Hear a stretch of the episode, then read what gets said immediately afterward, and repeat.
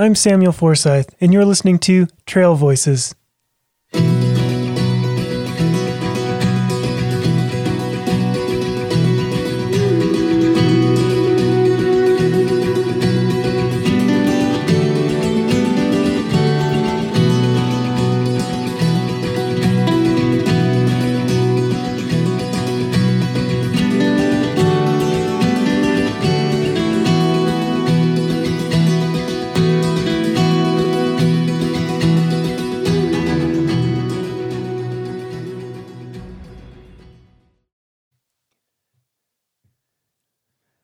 Everyone, this is Sam, and I'm speaking to you from my apartment in Boulder, where I have 600 whole square feet to roam. I've been working on part two of the Sanitas episode, but that episode won't be around for a while yet. In the meantime, I'd like to add some content while we're all going through this time of crisis together. We are physically separated, but connected more than ever through various internet channels. Outdoor literature is something I've always enjoyed, so I'd like to share a couple episodes focused on that. Over the next episode or two, myself and some friends will share some of our favorite pieces, and I'll play some audible clips from books as well. The first piece I'd like to share with you is about Rocky Mountain National Park. It's written by the man many consider to be its founder, Enos Mills. As you know, Rocky Mountain National Park is closed at this time due to the COVID 19 pandemic. While Mills often argued the benefits of nature for health, we have to acknowledge the impact on our mountain towns. The park closed Friday, March 20th, not long after Estes Park Mayor Todd Jirsa urged the Department of Interior to do so. He wrote, We have an older, high risk population with many retirees and limited critical resources. Some of our businesses are closing and others are on restrictions to comply with the public health orders. Medical emergency services, as well as basic supplies like groceries, must be available to meet the needs of our community at this time. I think it helps to understand the median age in Estes is 58.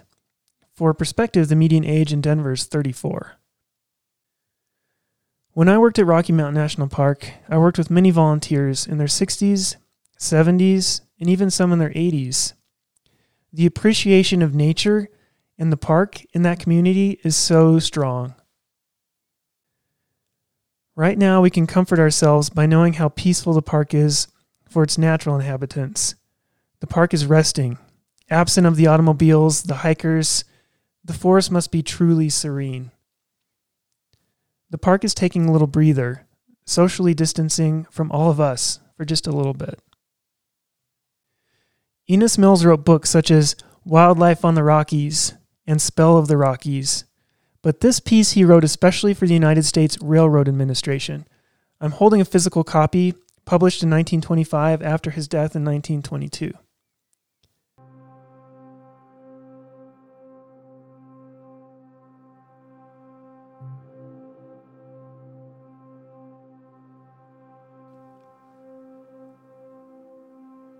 The Rocky Mountain National Park is a marvelous grouping of gentleness and grandeur, an eloquent, wordless hymn sung in silent, poetic pictures. A wilderness mountain world of groves and grass plots, crags and canyons, rounded lakes with shadow matted shores that rest in peace within the purple forest. There are wildflowers of every color, and many a silken meadow edged with ferns.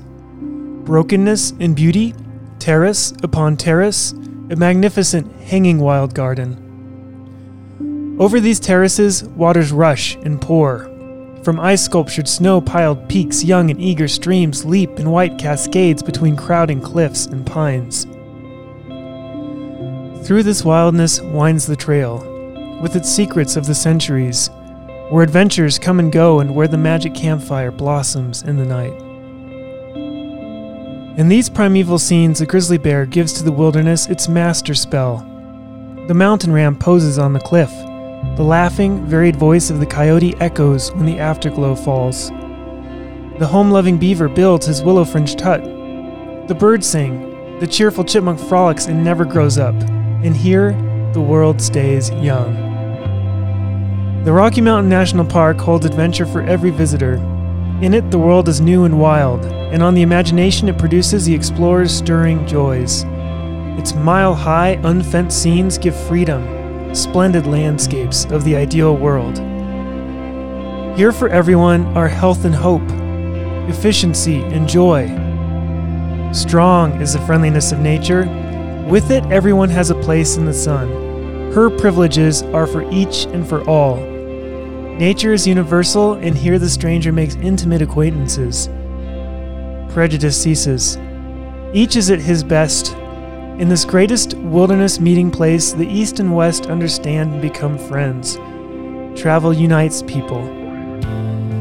Into this park through the years will pour a continuous procession of peoples to mingle and form an international conference of friends.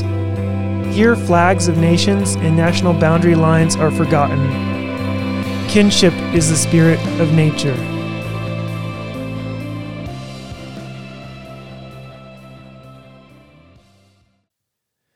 If you are interested in reading more from Enos Mills, you'll find some free or very cheap ebooks out there. A small sampling of his writing and photography can be found in Rocky Mountain National Park, A 100 Year Perspective by T.A. Barron, John Fielder, and Enos Mills.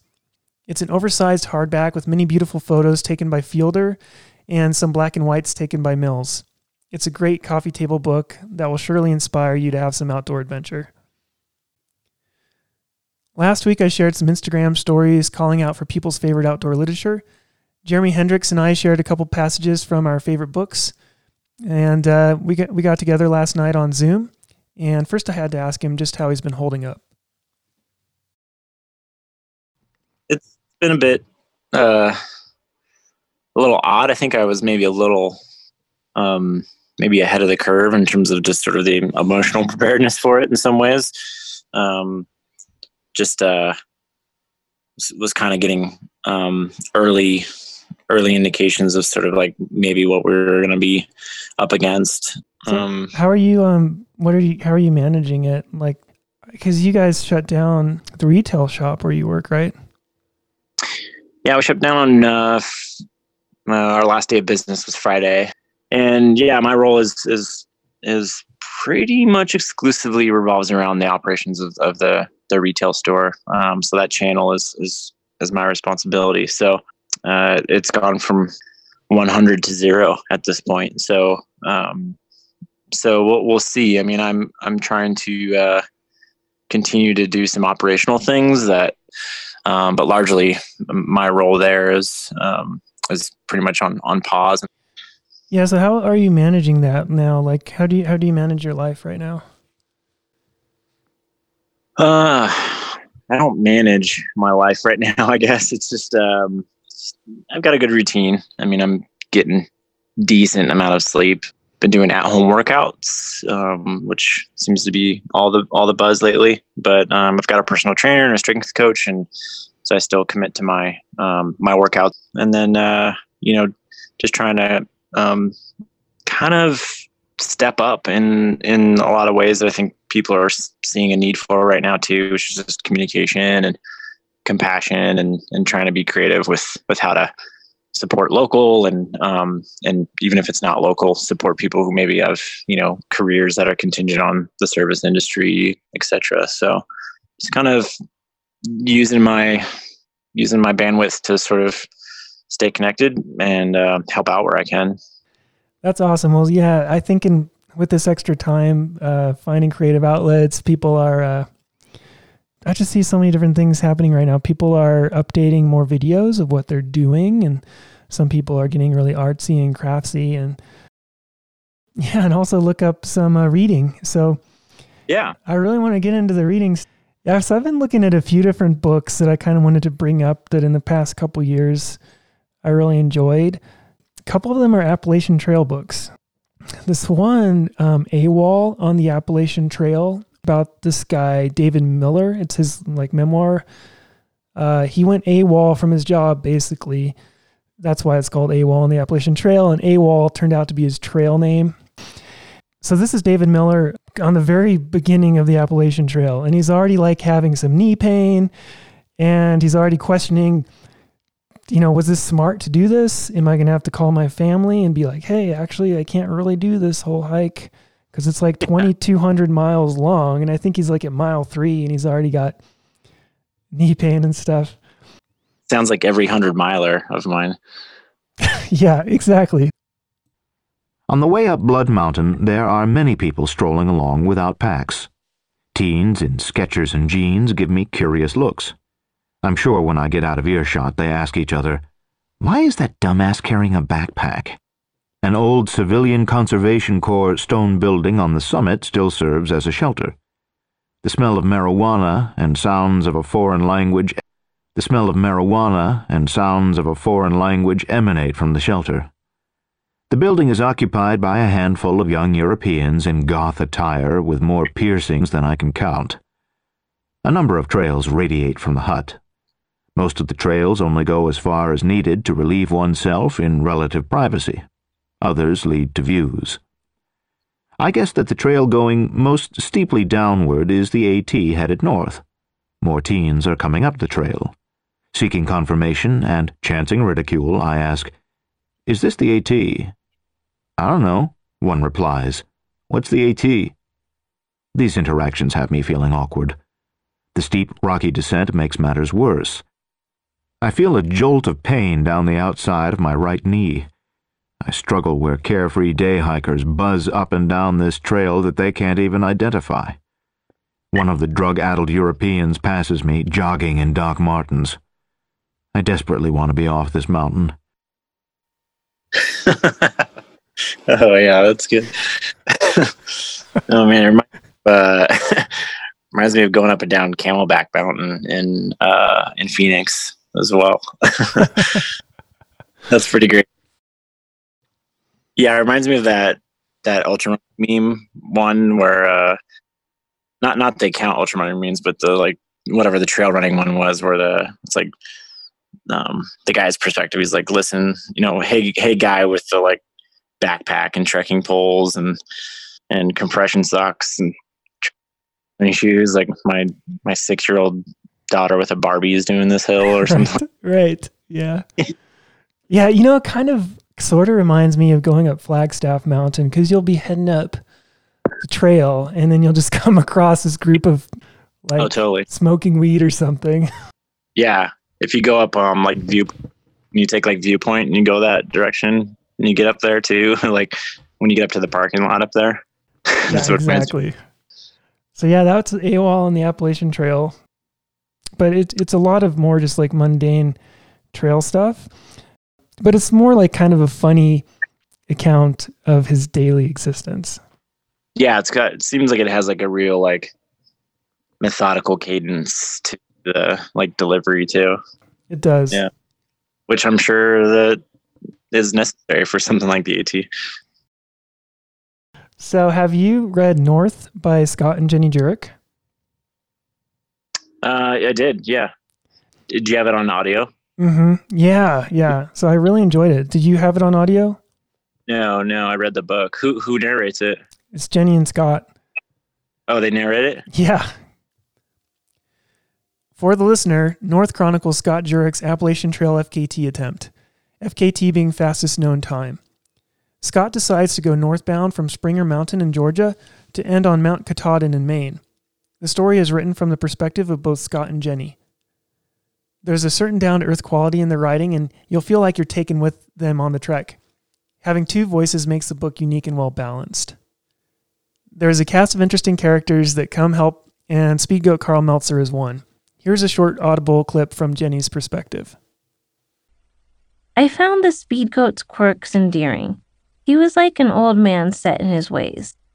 I think when you race ultramarathons or attempt something like the AT, there are so many things out of your control that the few things in your life you can control, you want to master. For Jurek, it was his diet. That was the one thing he liked to have complete control over. And out here, he handed the reins to me, which was no small task. I dropped Speedgoat off at Pinefield Gap so he could run with Jurek that evening. He pulled on his waist belt and slid two beer cans into the water bottle holders. Legendary. I saw three black bears in the direction they were running, and I'd seen three more by the time I drove to the final meeting spot of the day. I had asked Speedgoat if he was worried about bears in this notoriously bear filled section, and he said, Nope, I just put on my headphones and turned the music up louder. Jurek was in good hands. Yeah, that's great. Yeah, Speed Goat was definitely one of the favorite characters. Oh, totally. I yeah, uh, and I would. I think it would be such a blast to do something with him. Yeah, totally. I actually think of him fairly often lately because I've been running with this little um, waist pack. It's like kind of one of those stretchy waist packs that holds things pretty tight to your body. Yeah. But the back pocket is not really super tight like that. So um, sometimes something will be in my back pocket and it's just kind of bouncing around. Yeah. I don't know if you've ever heard his story about the first um, Ultra he did. It was like the Wasatch 100 or something, I think. Um, but he said he had six rock hard power bars, just like oh, boun- yeah. bouncing up and down in a fanny pack. Yeah. Just, yeah, that visual. I always think of that. Which is like, I mean, those things are miserable to eat when it's at all cold. I mean, they're just impossible to eat. So, yeah, Yeah. awesome. That part always cracks me up. I just can't imagine them bouncing around in a fanny pack when you're trying to run. And I think he didn't even eat any of them. Yeah, likely not. he found it was too hard to chew them. You have to have like a bite in your mouth for five minutes before it kind of melts. I remember trying to eat those on like Iron Man training rides and stuff. Oh, it was like im- impossible.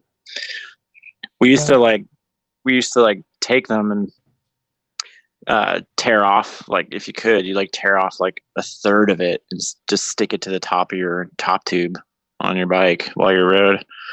So you li- like stuck to the top of your top tube. So whenever you needed it, you didn't have to mess with the wrapper. You literally just peeled it off your top tube and then like Wow. had to like choke it down. wow. Well, cool. Do you want to? Uh, did you want me Yeah. to? Yeah. Tell me. yeah. Tell me about your book. so my book is uh, um, one of my favorites was uh, the Last Man on the Mountain. Um, it's the death of an American adventurer on K two, and it was written I think in like uh 20, 2011 I believe.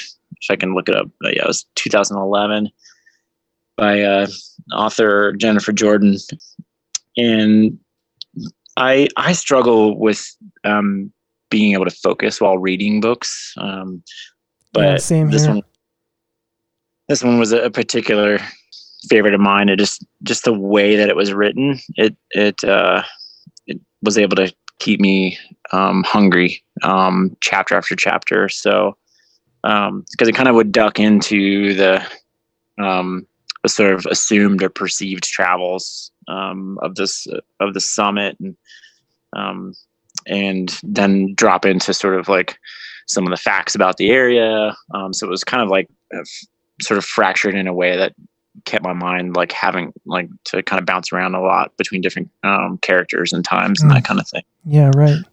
It was an enjoyable read, but yeah, I mean, I was I was sort of fascinated with uh, with K two and and sort of these early alpine summits, um, and this one's um, based on the, the uh, Dudley Wolfe expedition in 1939, and it's written. The author has a direct connection to the story. Um, because they were the ones who found uh, Dudley Wolfe's remains. It's a pretty amazing story from the perspective of the author, but also sort of recounting as much of the story as they possibly could, help you understand how they got to that point and how they connected the, t- the dots to that that connection. It's pretty rad. Before each chapter, they do this quote um, to sort of like set the tempo for each chapter. And so the first one that that really called out to me was um, in chapter five. The title of that chapter is called "The Getting There." There's a quote by Charles S. Houston from his K2 diary um, in 1938, and it reads: "Is it not better to take risks than die within from rot? Is it not better to change one's life completely than to wait for the brain to set firmly and irreversibly in one way of life in one environment? I think it is. Taking risks, not for the sake of danger alone, but for the sake of growth, is more important than any security one can buy or inherit. So that's that. I agree. Those are those powerful, powerful pieces. Like because we get in like a really comfortable life, and it's taking that risk that makes life so much more worth living. Agreed. Yeah, and without them, what you know, what have you, what have you done to sort of challenge yourself? And risk can be anything, right?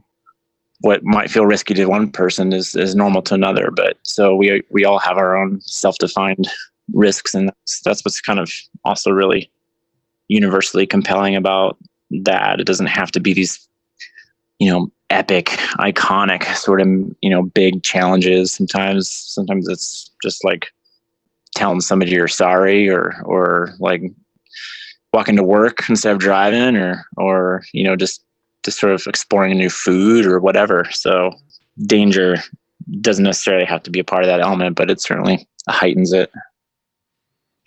But yeah i have a i have a a quick it's not actually quick. It's it's one two it's only two pages of a section in the book that i wanted to read Yes, I would love to hear. As the men ticked off the last of their 330 miles, they realized that except for the expected tired bones and fleas, they have traveled well. And finally, on May 30th, the team rounded the last bend at the end of the Baltoro Glacier and looked left. There she stood, K2, still another 10 miles down the Godwin-Austen Glacier, 28,250 feet rising out of the earth like a pyramid out of the desert alone, majestic and utterly in command of the lower peaks and glaciers at her feet. Nearly 1,000 square miles of rock, ice, snow, avalanche gullies, hanging glaciers, crevices, crevasses, and constant wind. K2 sat before them as terrifying and spectacular as anything they had ever seen. The men stood looking at the mountain as many explorers had before them, in silence, as its power reverberated through their bellies. When they would speak, it was hushed phrases. Christ, look at it. And it's unbelievable. A few of the men later admitted to thinking, What the hell am I doing here, imagining I can climb that? Even the sight of it terrifies me. In his journal, George, George wrote almost callously what he thought were uh, what excuse me in his journal george wrote almost callously what he thought they were in for. Quote a trip like this i believe changes boys to men. They either come through or they don't. And if they don't it is too damn bad. But if they do they'll be men. We shall see. End quote. On their last day of the trek the lack of glacier goggles became a critical issue as one porter after another fell to the snow holding his eyes and moaning in pain Snow blindness occurs when the cornea and conjunctive, conjunctiva are burned by prolonged exposure to reflective light off the ice and snow. Like the severe sunburn it is, snow blindness inflames the eyes, can even swell them shut, and feels as if acid were being poured into them. The only cure is to cover the eyes completely, protecting them from all light with cool, damp cloths while waiting for the inflammation and pain to subside. The porters sat on rocks, refusing to move each other, refusing to move um, another inch without glasses. With Fritz, Tony, and Chap far ahead, Jack, George, and Dudley set about calling some makeshift eye protection for them all. And that's it. Wow, it's graphic. Yeah. Just really like the part where, you know, you sort of like, I mean, we've all been there. You've, you probably looked up at something and be like, oh, it's not that bad right? Yeah. And then get get to the base of it or even a quarter of the way there. I mean, just it's humbling to me to see these recollections of people just there's portions of the book where they're talking about how absolutely close they got to the summit in in measures of feet and just not being able to to get to certain sections like just can't imagine like being that um ex- you know that exhausted or gassed mm-hmm. and just not actually able to Yeah. like inch forward. You know. Yeah, and in that environment, in that place where um, help's not really coming. Oh, totally. Yeah, exactly. Summit fever. Yeah, and what in what year did they go up and do that? 39, 1939. Wow. Yeah, so they're not calling helicopters for rescue. No, this was. They literally were uh, nailing like hobnails and stuff into their into their like leather soled boots. The equipment was uh, at the time, you know, pretty impressive, but certainly not anything like what we've got now. And they made an early decision as a group to not attempt carrying oxygen, which was surprisingly pretty ready available in canisters then, but the risk of the added weight was oftentimes deemed more excessive than than it, so yeah Yeah, that's an interesting call. And you think that call worked out well for them? well yeah you'll have to read the book I've seen pictures of people with like um, makeshift glacier, glacier glasses where they'd have like a little hole poked through some kind of uh, material, maybe leather, that goes over their eyes, and it's just a tiny little pinpoint they could look through. But I imagine, yeah they talk great detail they're like using you know uh, cordage and pieces of you know pieces of uh, film like like camera film to cover their cover their, some of the porter's eyes and oh pretty- man, pretty depressing what what they put the porters through for sure. It also talks about the the dynamics with the porters and and how that whole relationship got cultivated and what their task and responsibilities were. It's pretty pretty interesting. yeah, I know. Now I want to read it. Yeah, The Last Man on the Mountain. It's the death of an American adventurer on K2 and it's written by Jennifer Jordan. That's a kind of book. Like, I mean, there's a lot of different kinds of outdoors books. Interestingly, most people can't really think of one. Like most people don't really read books. With a huge part of them is the outdoors. But these kind of mountaineering books, um, I think, are super fascinating, and I think those are actually um, ones that more people can name. Like, what is it? Touching the void, Yeah. into thin air. Those are some of the ones I think that come to mind to people. Yeah. I mean, I think that we, a lot of us have this sort of intrigue for hard effort, you know, first summit, sort of like these like these sort of iconic human um achievements, you know what I mean? And and sort of this like quote unquote conquering of the mountain like sort of mentality that I don't necessarily agree with entirely, but I think people it resonates with. Um, but I think people one of the best ways to do it because you you know you just don't have the um, a lot of these stories you can't tell any other way. I mean, you didn't have film to tell these stories, so it's pretty amazing to see some of the photography. In fact, Dudley Wolfe um, specifically shot a significant amount of of still photography out there during this during this attempt, and would mail the mail back and ask that it never be opened until he returned. Pretty impressive. Yeah. So some of the photos in the book are, are really special because of that. Yeah. There's like Yeah. there's amazing shots that you're like, oh, is that an Instagram influencer? Like, like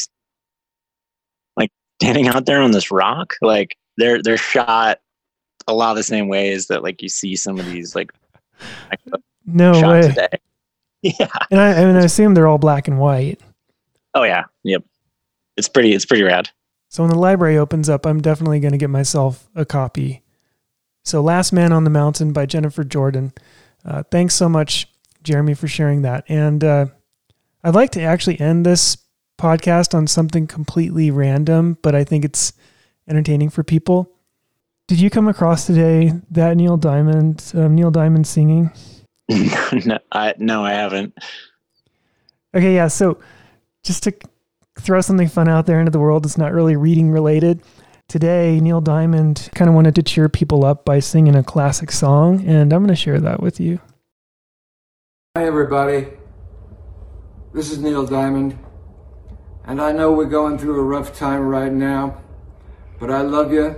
And I think maybe if we sing together, well, we'll just feel a little bit better. Give it a try, okay? Where it began, I can't begin to knowing, but then I know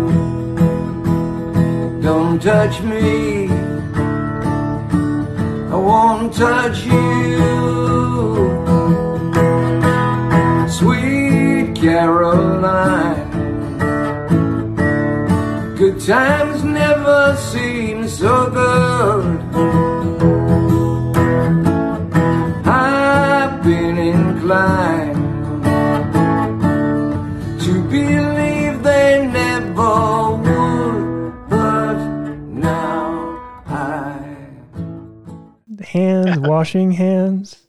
Don't touch me. I won't touch you. That's awesome. Thanks for joining in this edition of Trail Voices Podcast. In the next episode, we'll have some more pieces from the literary world, and I'll do my best to read a short clip from Aldo Leopold's classic, The Sand County Almanac. Take care of yourself, and I'll see you six feet away on the trail.